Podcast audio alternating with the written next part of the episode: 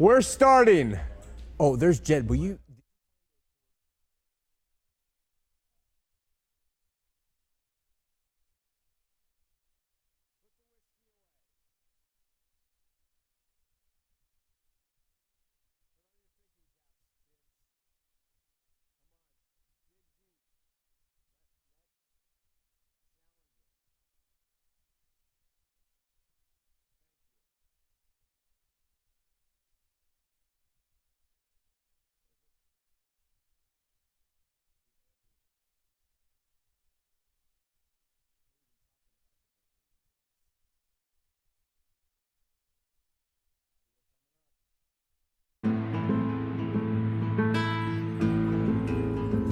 I'm on the ride of a lifetime. I'm on a ship that's sailing to uncharted shore. And I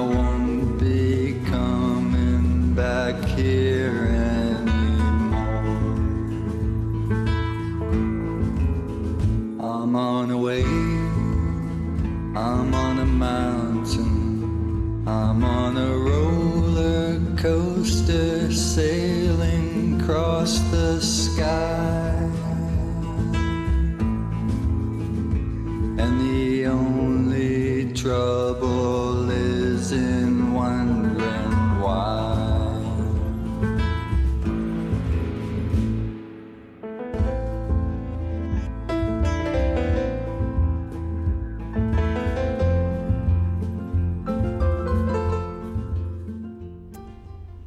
Live from Salt Lake City, Utah. This is Heart of the Matter, where we do all we can to seek, teach God in spirit and in truth. I'm Shawn McCraney, your host. We are really getting excited about this coming May 5th. That's not this next Tuesday, but the one after. Matt Slick of CARM will be here to address Calvinism and then field questions. The format will be non confrontational, but we will talk at length about the Calvinist presentation of Christianity and my questions about it, and some of yours who from the audience or who will call in.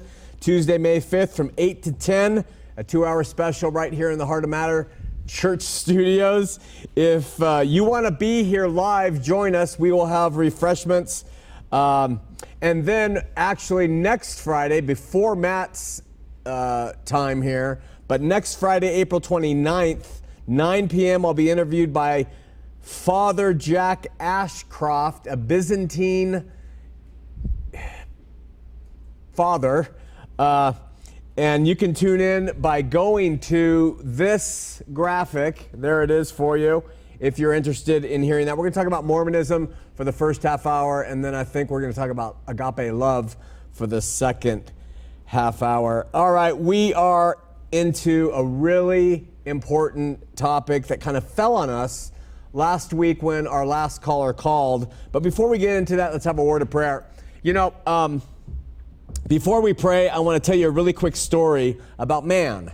And these are very good religious men, but something that happened with them years ago with me, and I think I've told this before, but when we first started doing the program on live television here in Utah, we had funding from Calvary Chapel uh, Costa Mesa who paid for my flights to come from Southern California uh, and back until I graduated from the School of Ministry.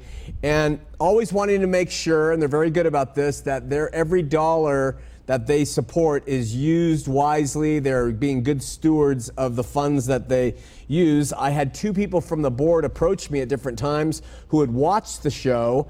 And they said, You know, you're doing live television, Shawn, and time is precious. So cut the prayer out at the beginning. Um, we can all assume that you did your praying before the show started.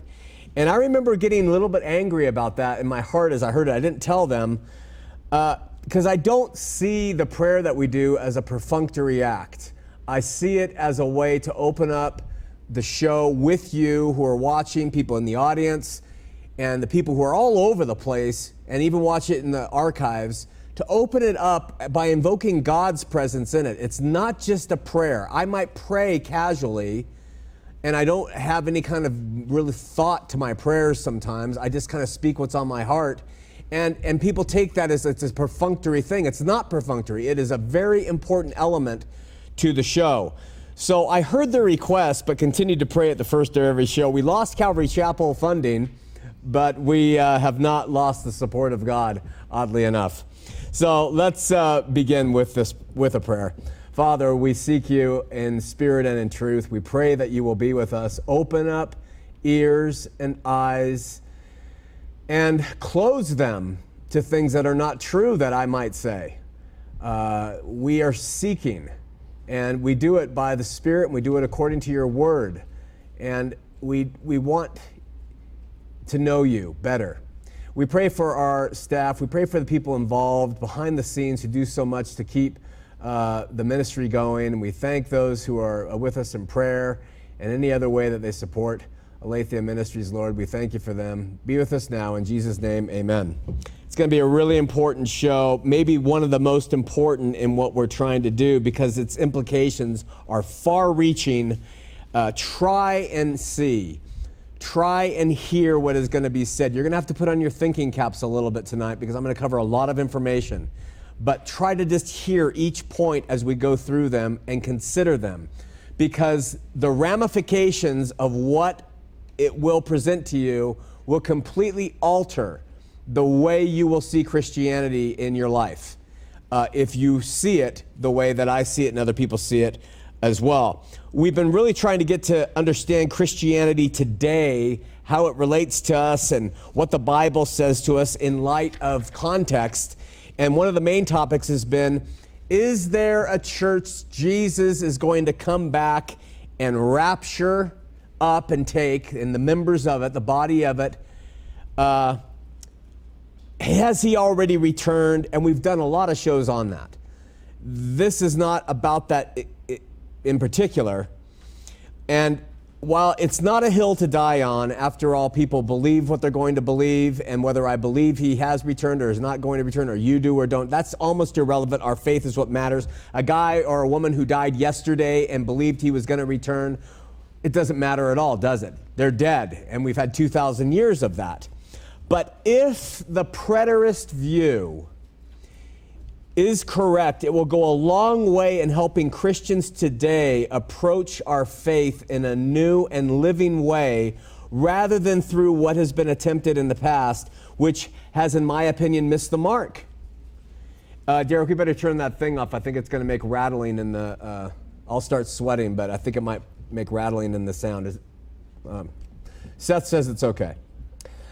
Last week, our final caller for the night, I think his name was David from Salt Lake, made a number of claims in an effort to sort of confront the preterist view.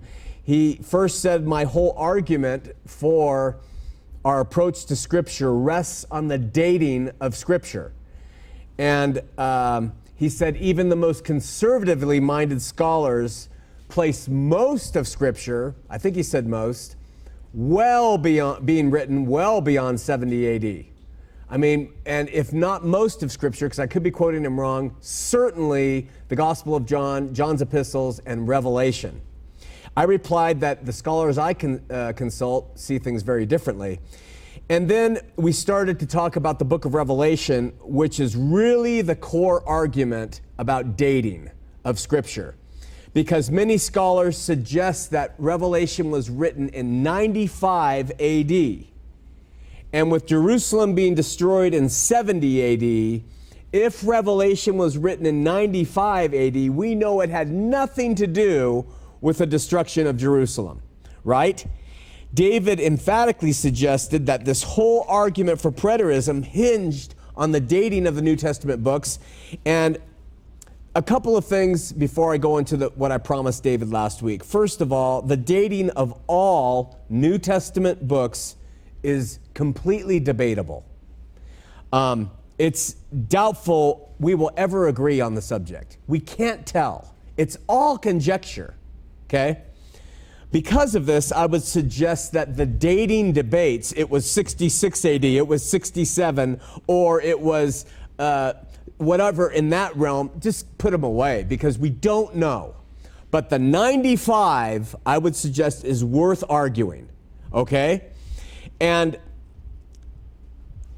I would suggest that the content of Scripture reveals to us the date, not scholars, not what people have read from the early church fathers quoting other people.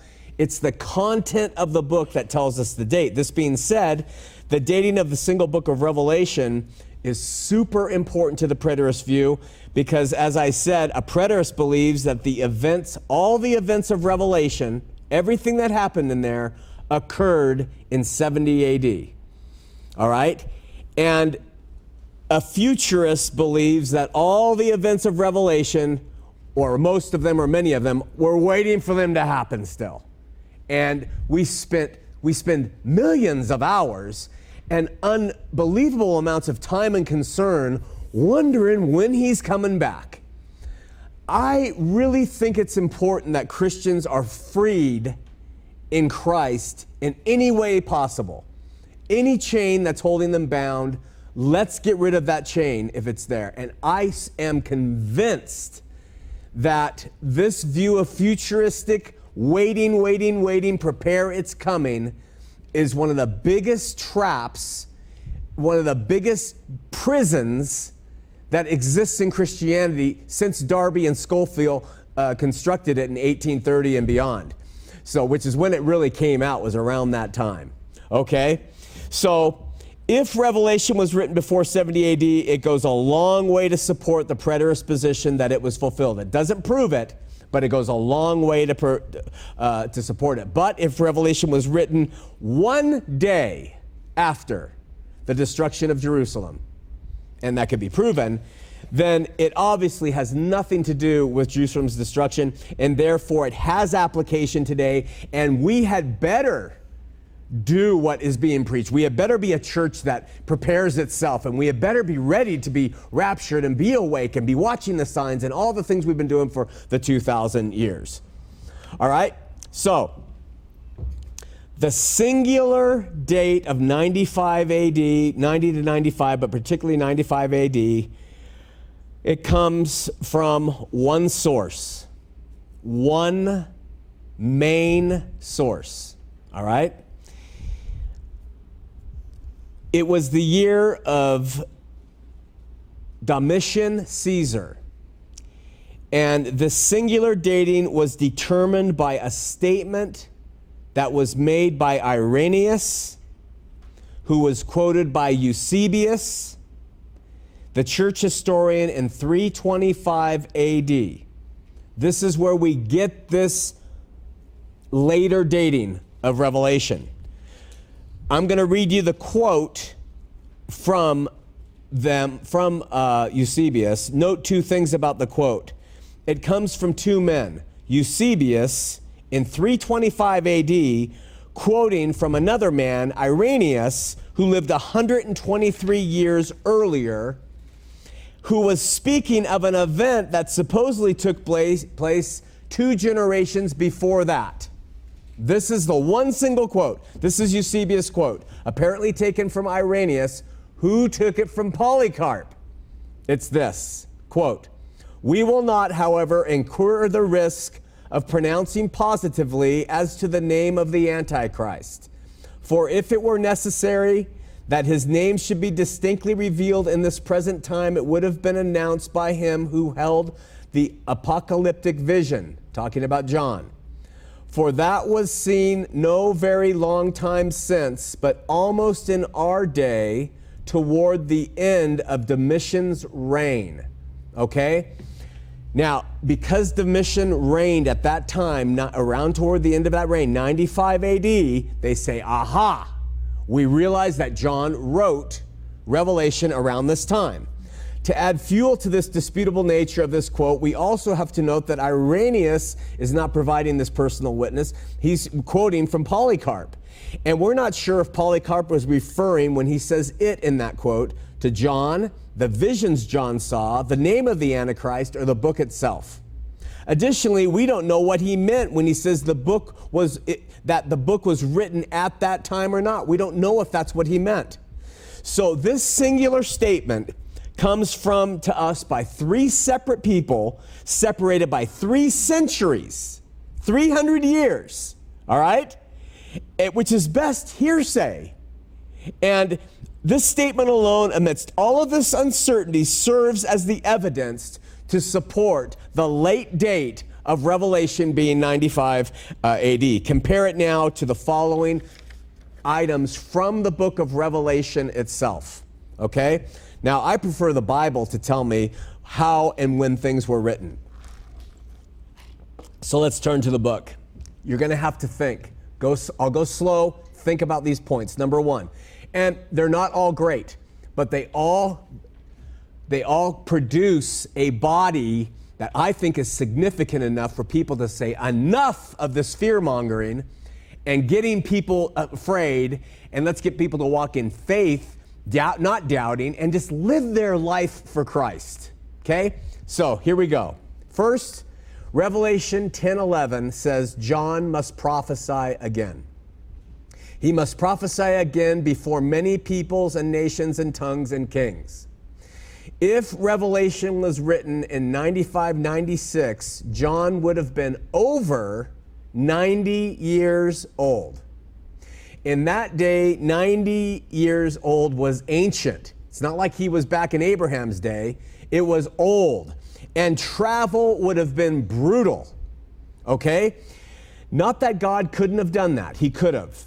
Uh, but it would have been very difficult for him to go and preach to these different nations and these different tongues and these different kings in 95 AD. However, if Revelation was written earlier, John would have been in his mid 60s. And at that age, traveling would have been far more reasonable. It's not a great proof, but it's the first one. Consider that. Second one the seven churches in Asia. Chapter 1, verse 4 proves that John wrote Revelation to a specific group of churches in Asia. The importance of this statement can't be overlooked. There is only one small window of time when there were only seven churches in Asia. Okay? Small window. It was early AD 60. That was the window when the 70 uh, when the seven churches were there. The Apostle Paul established nine churches uh, in that area, but only seven were addressed in Revelation. The reason for this is that the cities of Colossus and Hierapolis and uh, Laodicea were all destroyed by an earthquake in AD 61. Laodicea was quickly rebuilt afterward, but two cities, those other two cities, were not. This left only seven churches in Asia during five years just prior to the Roman Jewish War, where Jerusalem was destroyed. Of particular importance is the message to the church of Philadelphia found in Revelation 3 7 through 13. In verses 10 and 11, Jesus tells John to inform this church about that an hour of temptation was about to come upon the world. That is not cosmos, that's G, meaning the area, the, the region. Christ told them that he was coming quickly and that they should hold fast. The reason this is important, besides the fact that it was direct to an actual church in the first century, is that the first persecution of Christians took place under Nero Caesar, Nero Caesar in 64 AD. So when Jesus tells John, tell the church at Philadelphia, tell this church, this is happening shortly, quickly, the first persecution happened in 64 AD. Another reason Revelation could not have been written after 70 AD. Point number three the temple was still standing. As mentioned last week, one of the most compelling proofs that Revelation was written before Jerusalem was destroyed is the fact that the Jewish temple was still standing. Revelation 11 1 2 says, And there was given to me a reed like unto a rod, and the angel stood, saying, Rise and measure the temple of God and the altar and them that worship therein but the court which is without the temple, leave out and measure it not, for it is given unto the Gentiles. Listen, and the holy city, that's Jerusalem, shall they tread underfoot 42, 40 and two months. Okay?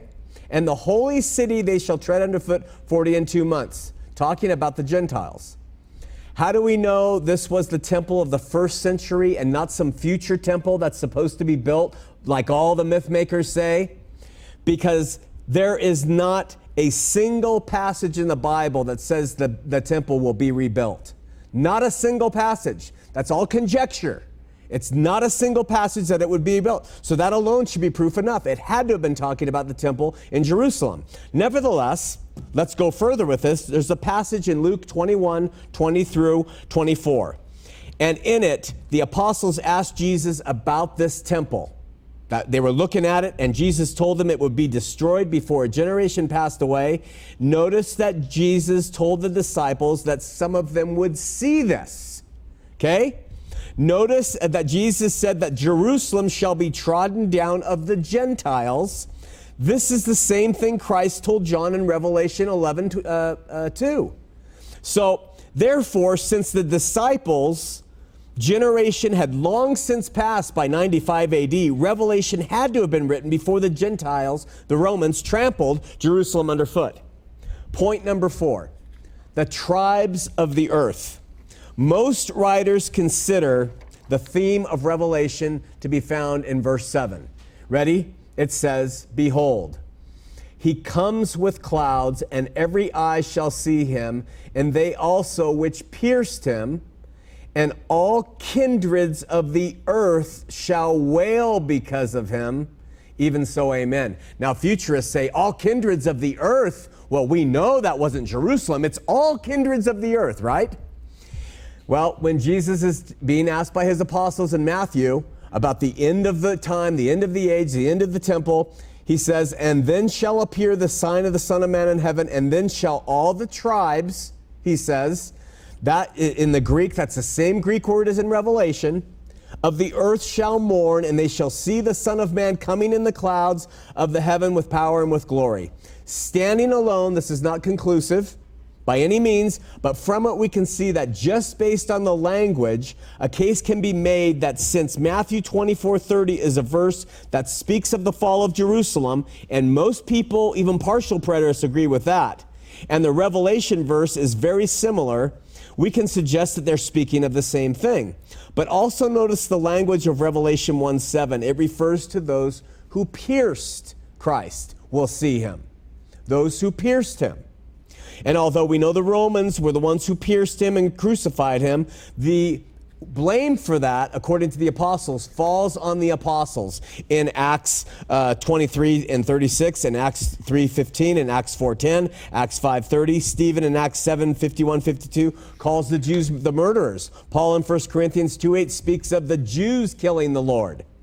So, and then again, uh, 1 Thessalonians 2 14, uh, 15, Paul speaks of the Jews that killed the Lord and the prophets. So, from this, we might suggest that the book itself considers it, uh, concerns itself with the Jews who were utterly dispersed or killed in 70 AD. They're the ones who, who killed Christ.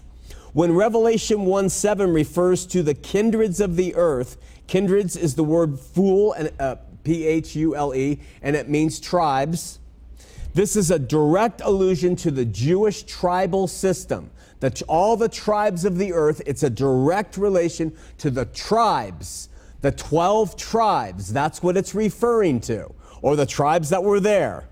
To do that, all you want to see proof of this, look at Zechariah 12, 10 through 14. This is where John, this is, Jesus is quoting Zechariah, and he tells John this. Ready? Read this passage and I will pour out upon the inhabitants of Jerusalem the spirit of grace and of supplications, and they shall look upon me whom they pierced. Remember, Jesus in Revelation says, Those who pierced me will see me, and they shall mourn for him as one mourneth for a son only. In that day there shall be great mourning in Jerusalem, and the land shall mourn every family apart, the family of the house apart of David, and of their wives apart, and the family of the house of Nathan apart, and their wives apart, the family of the house of Levi apart. Goes on and on and on and on. Obviously, he's talking about all those tribes who would be mourning, those who pierced him, They, they, they will be mourning over him. So obviously, that's the foundation of John's statement in Revelation 1 7. Every eye shall see him, and they also which pierced him, and all the kindreds of the earth or the land shall wail because of him. That's not a worldwide thing. It's tribal, it's local, and they're the ones who pierced him. They're going to be the ones looking on him. Zechariah was saying that the tribes of the land would mourn for him whom they pierced. And who are those tribes? The inhabitants of Jerusalem, not the world at some future date. Okay, point number five. These, and we're going to get to, we're getting to better and better ones. The woman. We have to look at a woman mentioned in Revelation chapters 17 and 18. John wrote that he saw a woman drunken with the blood of the saints and with the blood of the martyrs of Jesus. This woman has this name written on her forehead Mystery, Babylon the Great, the mother of harlots and abominations of the earth. That's Revelation 17:5. The angel said that the woman was a poetic symbol of that great city, Revelation 17 18, in whom was found the blood of the prophets and of saints and of all that were slain upon the earth, Revelation 18 24. Then John wrote, Rejoice over her, thou heaven, and ye holy apostles and prophets, for God has avenged you on her. Thus, with violence, shall that great city Babylon be thrown down and shall be found no more at all. So, who is this woman, this great city? John gives us a clue in Revelation 11 8 when he wrote, And their dead bodies shall lie in the street of the great city, which spiritually is called Sodom and Egypt, where also our Lord was crucified. Obviously, talking about Jerusalem. This shows, as we saw above, that John was referring to Jerusalem of his day. To prove the assertion, all we need to do is look at the term Sodom uh, John uses to describe it. This is figurative. It's all figurative language, describing the spiritual condition rather than the actual location. Letting the Bible interpret itself, this is a reference to Jerusalem. Let me, get, let me give you an example. In Isaiah chapter 1, after declaring that he had had a vision, Isaiah says concerning Judah and Jerusalem, Isaiah wrote, Hear the words of the Lord, you rulers of Sodom. He was not talking about Sodom and Gomorrah. He was talking about Jerusalem. In Jeremiah 23 14, because of the adulterous prophets, uh, God said that Jerusalem and her inhabitants were all full, were all of them unto me as Sodom. Okay, it's a it's not an, an exact it's a figurative speech. So he also mentions Egypt. Now nowhere do we have Jerusalem being likened to Egypt. Why would that be? Well, it could be because the Jews made an exodus from Egypt to get out of that, and that the Jews were making an exodus out of that old covenantal world in Jerusalem and being scattered out into the world. And that is why the revelation came to him, and he calls Jerusalem Sodom and Egypt.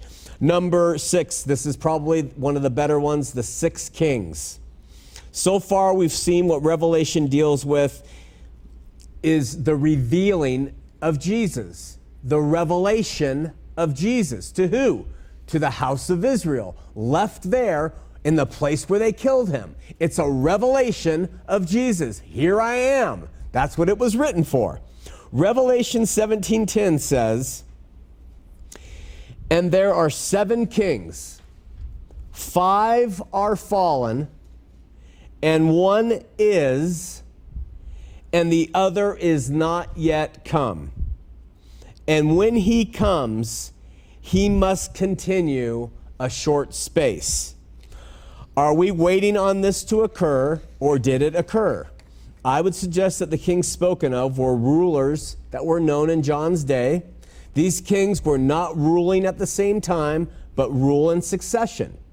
And the text says five fell, meaning five are gone. All right? Those five kings have come and gone. Then he says, and one is, referring to the king who was ruling at the time Revelation was written. And it's here that we have one of the clearest proofs of the dating of this book. If we simply examine the list of Roman emperors, we will be able to determine who the sixth king was. who was there at the time Revelation was written. Here it is the five fallen in order Julius Caesar, Augustus, Tiberius, Gaius, also known as Caligula, and Claudius. There are the five that have fallen. And now the sixth, sixth emperor, the one who now is, that John was speaking of, was who? Nero, the next in line. And when did Nero begin and end his reign? 54 AD to 68 AD. And one now is. We have the five kings proven there, and now we have the sixth. Nero. Again, Revelation 17:10 says, and there are seven kings. Five are fallen, we name them. One is Nero, and then he says, and the other is not yet come, and when he comes, he must continue a short space. That would be a, a, the sixth king named, uh, uh, I mean, the seventh king named Galba, and he would only reign six months after here, uh, Nero reigned. Six months. It's completely fulfilled right there in Revelation, speaking of who they were. The man who now is that John refers to did the most horrible things to Christians. Uh, he killed Peter, he killed Paul, or had him put to death, and God used him to destroy the Jews in Jerusalem. It was Nero who was in power and gave the command to Vespasian to destroy the city. Historically, Nero was one that persecuted Christians beyond comparison. John's banishment to Patmos was itself a result of the persecution of, from Nero at that time, and his reign ended in 68 AD. This was the sixth king mentioned in Revelation, proving beyond any doubt that Revelation was written before the Roman Jewish War. The Song of Moses, point number seven. Anyone familiar with the law of Moses and Jewish tradition, Revelation 15 2 3 will have meaning. It says that those martyrs who come off victorious from the beast were singing, singing the song of Moses. Now, the first thing we have to ask ourselves is if these martyrs spoken of here are going to be Christians living today, why are they singing the Song of Moses? And how does the Song of Moses go? I mean, does it go to the tune of We Will Rock You? The Song of Moses, that uh, the, the, the Christians are going to be singing this after they overcome the beast? Is that what's going to happen? Well, in case I'm wrong, the Song of Moses is found in Deuteronomy 32 1 through 43. It's that many scriptures. And the Jews were to sing this song to, to remind themselves what would befall them in the latter days. Deuteronomy 31 29 tells us that. That's what the Song of Moses was about. The song specifically talks about their end. Their end. The Jews, verse 20, the details of their destruction coming by fire, famine, plague, and bitter destruction. All of that is included in describing their end. You get it? In it, God calls them a perverse generation, verse 5 and 20, and says he will render vengeance upon them and vindicate his people, verse 41 and 36, respectively. Why would Christian martyrs in the 21st century or beyond be singing this song? It has no application to us. It only has application to those Jews and they knew it all the way back to uh, Deuteronomy. They wouldn't sing it. No Christian, Christians don't even know it. It doesn't have any applications at all. These guys are up there preaching, he's going to be coming, get ready, get ready. We don't know the song of Moses. We're probably going to start teaching it to each other so that we can know it after saying this. The, number eight, as we pointed out this is a revelation of Jesus Christ who tells John that the fulfillment of the prophecies of this book was soon.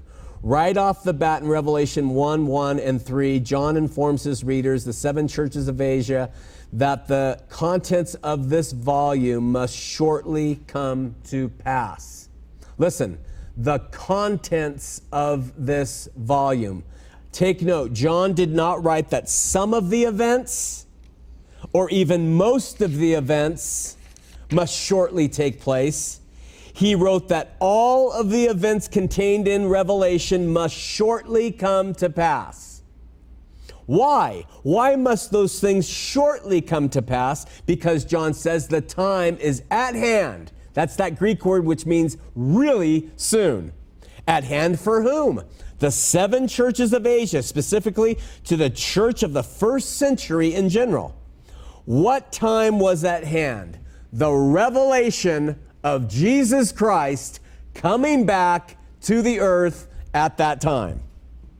Then, as mentioned last week in Revelation 22 6, John wrote that the Lord sent an angel to him. This is the last chapter. And the angel says in the last chapter, to show unto his servants the things, that's the book, which must shortly be done.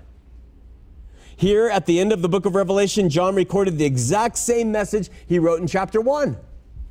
Have you ever noticed this? This again emphasizes that all of the events contained in Revelation were about to take place in the first century, not stretched throughout time, not there for future generations. In Revelation 22:10, the angel of the Lord said to John, "Seal not the sayings of the prophecy of this book, for the time is at hand." Okay? This is another proof.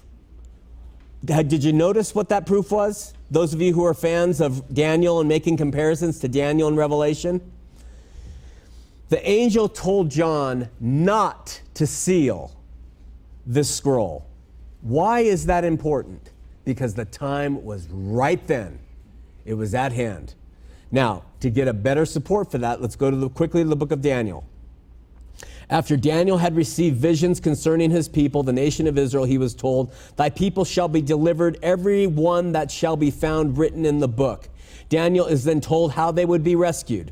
Resurrection, some rewarded to everlasting life, some rewarded to everlasting contempt.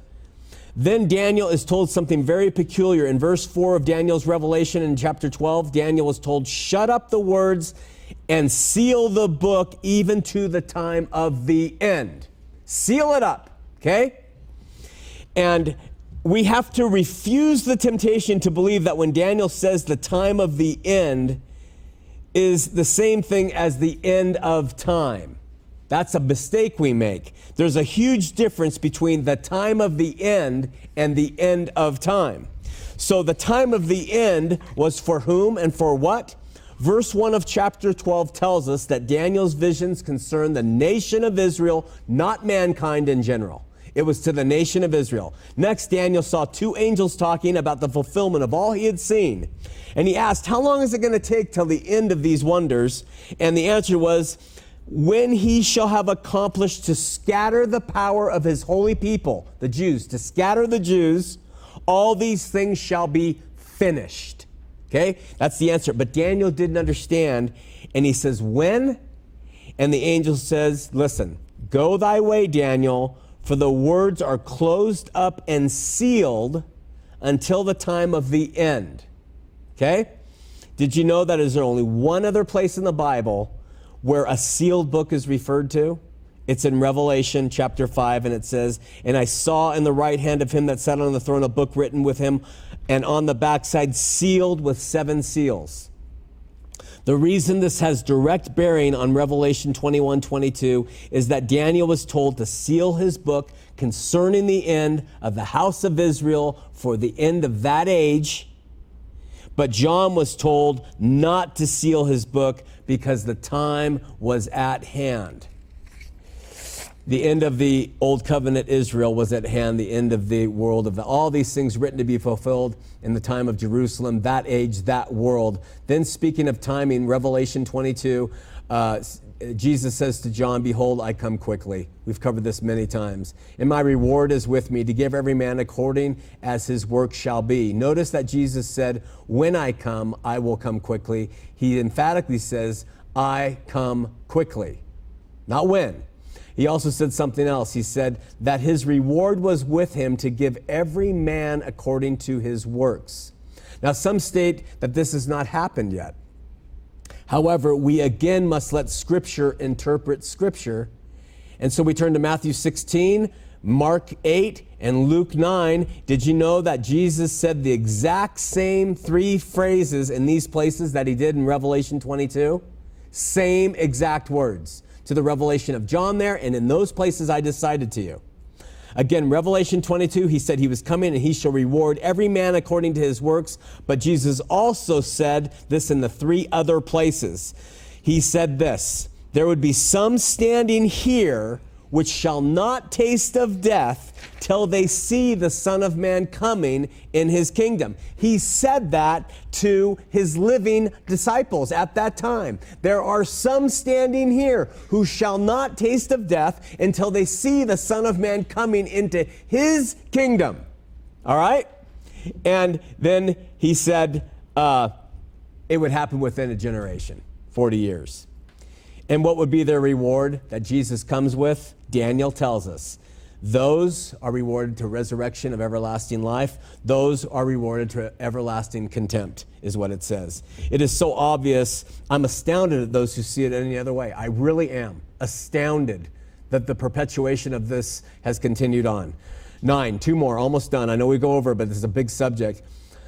No mention of destruction of Jerusalem uh, in, if it was written in 95 AD. Something as horrendous in the annals of, of history, especially to the Jews, that Jerusalem was destroyed, not one mention in the Revelation to the seven churches about what happened to the people at Jerusalem. You would think Jesus would say, Don't become like my brethren in Jerusalem who were destroyed. He says nothing about the destruction at all. I mentioned that last week. And fine, finally, number 10, the conclusion. If a person doesn't believe the first three verses of Revelation, the near expectation of the events, neither will he believe the rest of the book. For if a person is unwilling to accept the time constraints of the text, the rest of the document can be manipulated to mean anything you want it to make. Anything. You can use it as you wish. But Scripture teaches us what it means and who it was for, and it's very simple. It's very clear. If the Apostle John was banished to Patmos under the reign of Nero, as the internal evidence indicates, he wrote the book of Revelation about 68 or 69, which was after the death of that emperor.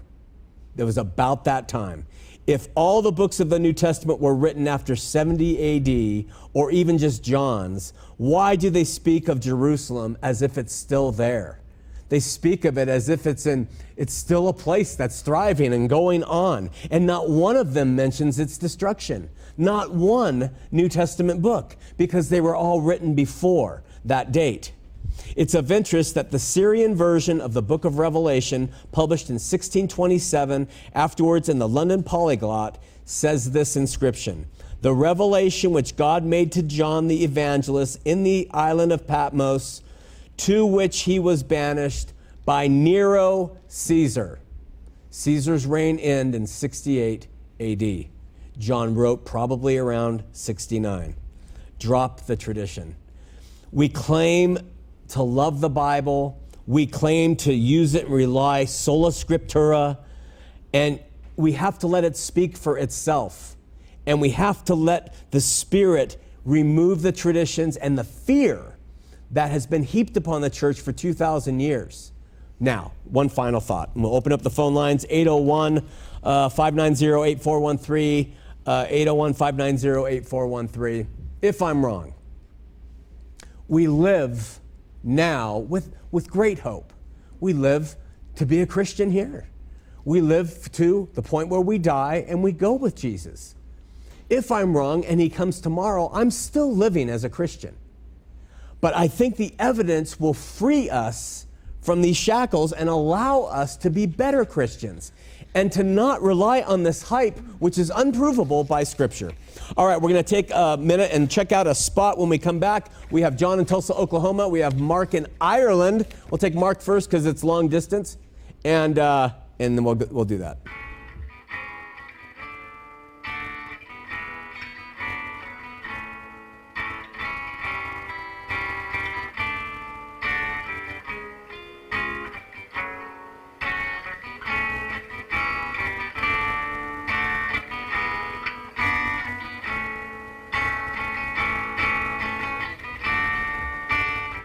Okay, let's go to Mark in Ireland. I'm sorry, John in Tulsa, you're not as far away. Mark, I have a feeling this is Mark, the accented man from Ireland. Oh, what about you? How you doing? What's the crack? What's the crack? How Listen, you doing? Um, straight to business. Okay. Um, in the scriptures, um, Old Testament and New Testament, um, it says it, it references eternal punishment, Yeah. And the, the word eternal is used quite quite often. Yeah.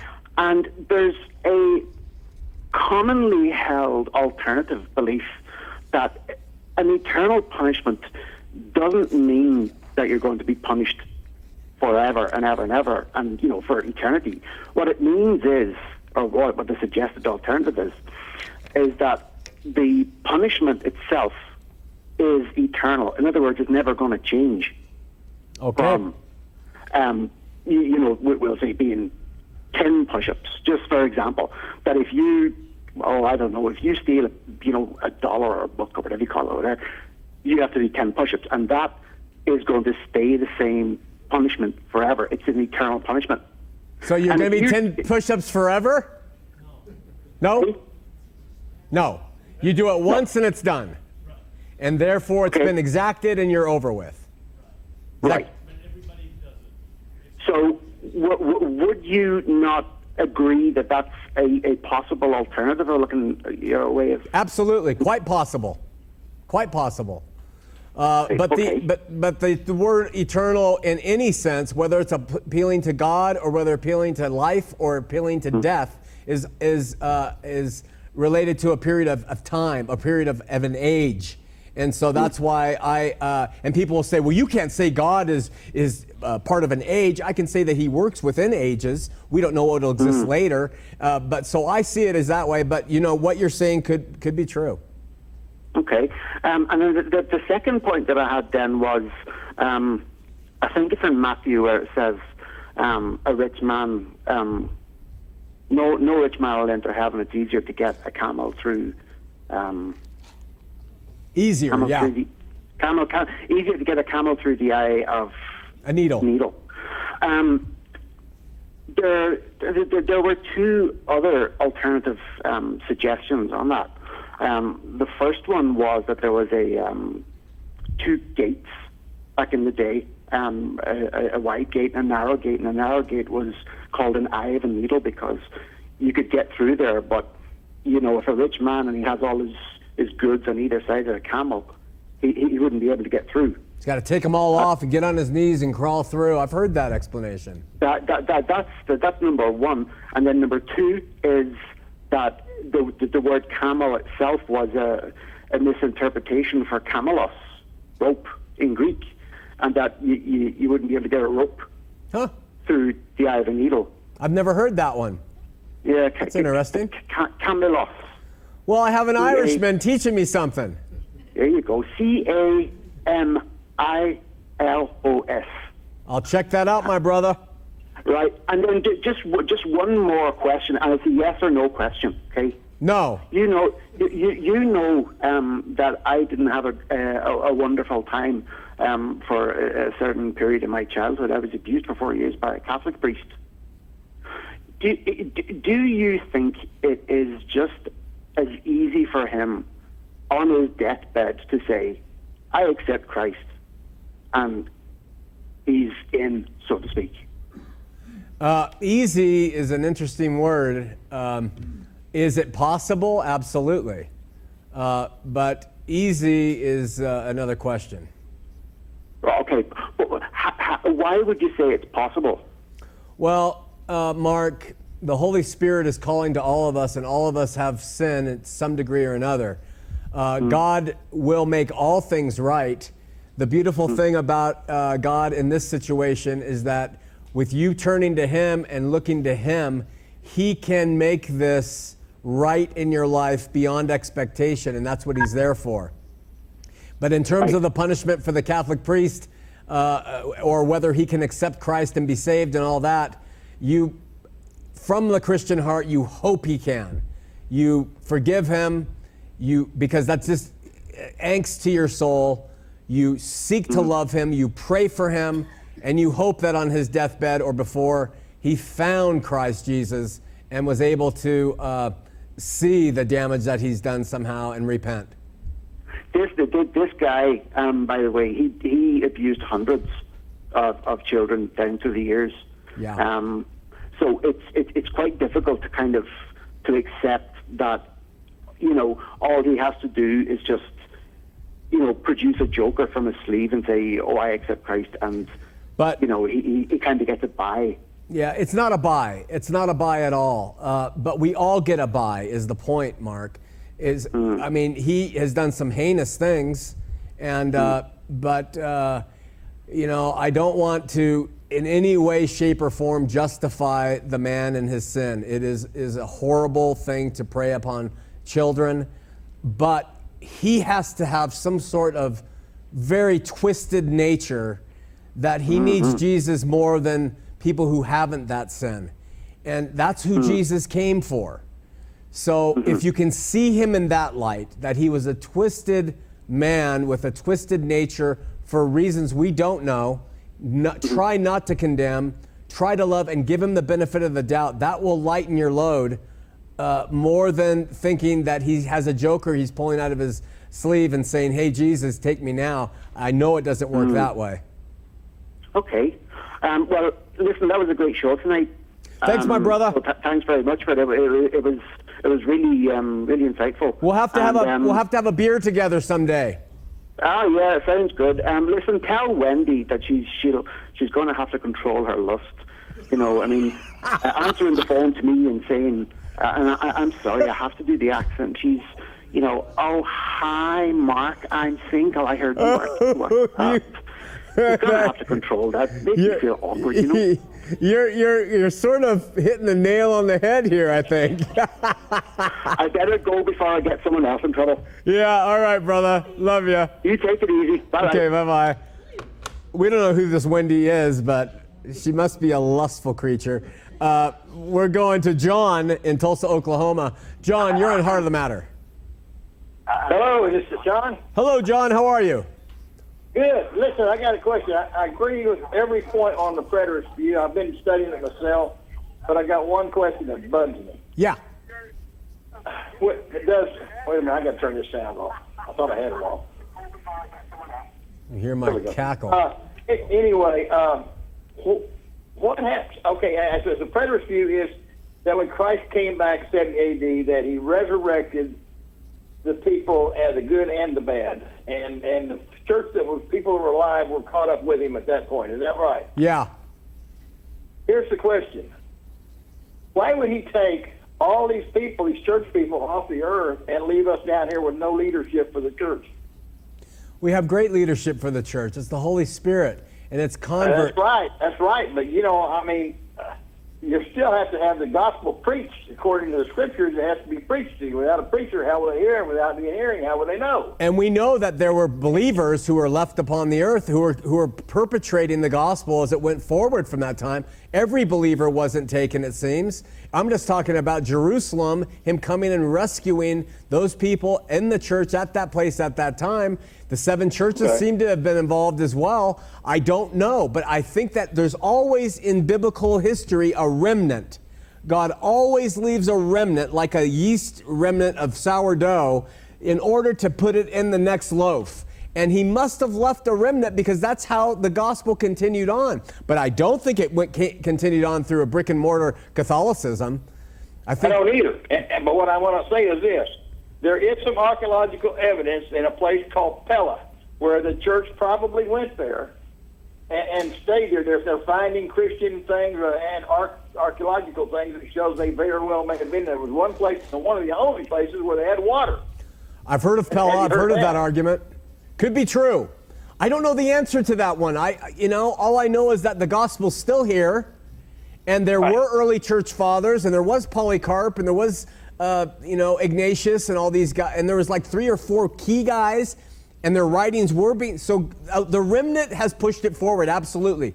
But Okay, God took now, the. one- Yeah. One more thing before we get to the end of this thing. You're almost to the end, right? How much time you got? A couple minutes? yeah, and I got to hit Jeff in Stansbury Park. Okay, real quickly. Have you heard anything about the Benjamin Wolf prophecy? No. Well, in Genesis 49 27, when Jacob blessed his 12 tribes of children, he said Christ would come from Judah, be Shiloh, would come out of Judah at this time, and Benjamin would be a ravaging wolf and would persecute Shiloh. And if you look at Paul, Paul says in two places in the Bible that he is from the tribe of Benjamin. Oh, I have heard this guy. I have heard. Is What? this the one who says that Paul was the uh, Antichrist? He was the Benjamin wolf that was killing the Christians in the very beginning. Oh, I see. Okay. Now, now, also, when he came in, now Tertullian, have you ever heard of him, one of the church fathers? The early years, the first two or three hundred years, Paul's writings were not accepted because they considered him heretical because he taught grace over works and over the law. And and that was one of the things that Jesus was talking about, these Benjamin wolves. Now, I don't know that it's true. I don't know if Paul repented and he really was an apostle of Christ. But Jesus said, if they say go into the secret chamber or they go out into the desert, I'm not going to be there because when I come, everybody's going to see me like the lightning goes from the east to the west. Paul Yeah. claimed to have a vision after Jesus had already gone back and ascended into heaven. Yeah, I've heard this theory. Now, Yeah. you've probably heard this before, so I would like sometime to have a discussion. Maybe you do a show on this Benjamin Wolf, and we get into it and kind of figure out whether or not uh, there's a lot of scriptures on it in Ezekiel. And another thing, Saul Paul's name before previous previous name was Saul. Yeah. Saul in the Old Testament was the one that persecuted David. Yeah. Jesus is the son of David. Now think about that one a minute. Yeah, Uh. very very symbolic. We'll talk about that sometime, John. Thanks so much for watching. Yeah, look into it. I appreciate it. Bye bye. Okay, bye bye.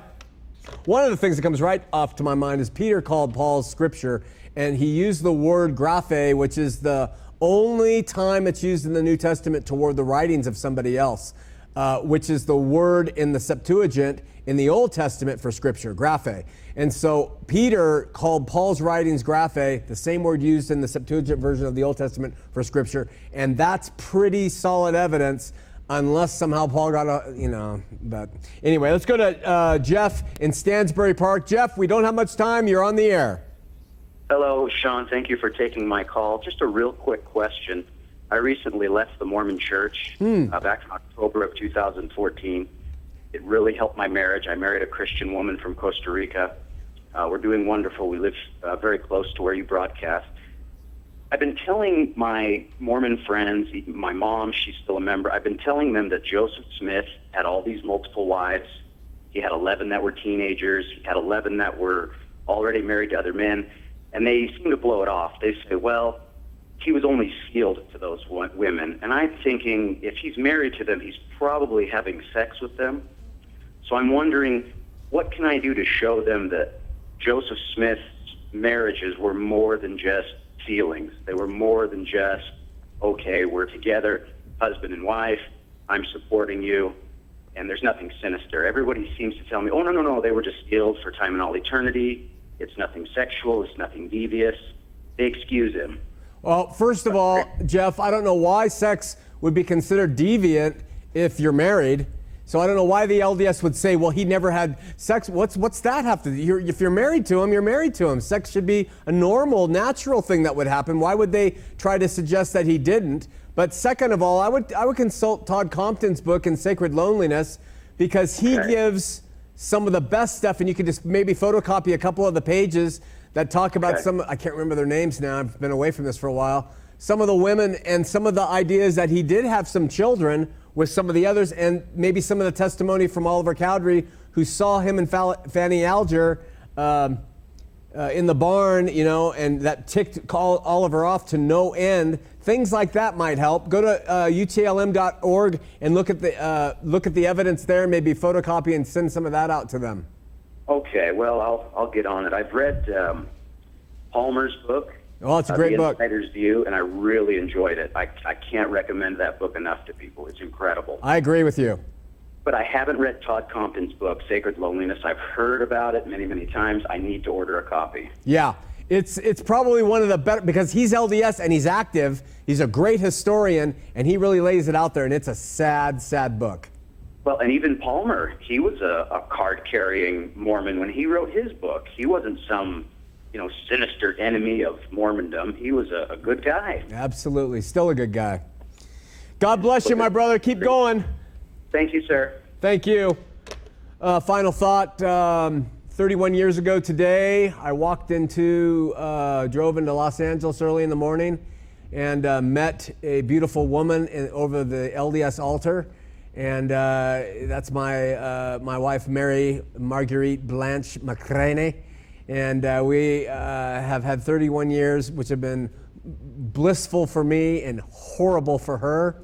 But I want to uh, tell her appreciate um, all that she's done to keep the ministry going, keep me going, and, uh, and our family going, and has been through things you would not believe over the course of the past 31 years. So I just wanted to end the show by saying I love you. Happy anniversary. We'll see you next week here on Heart of the Matter.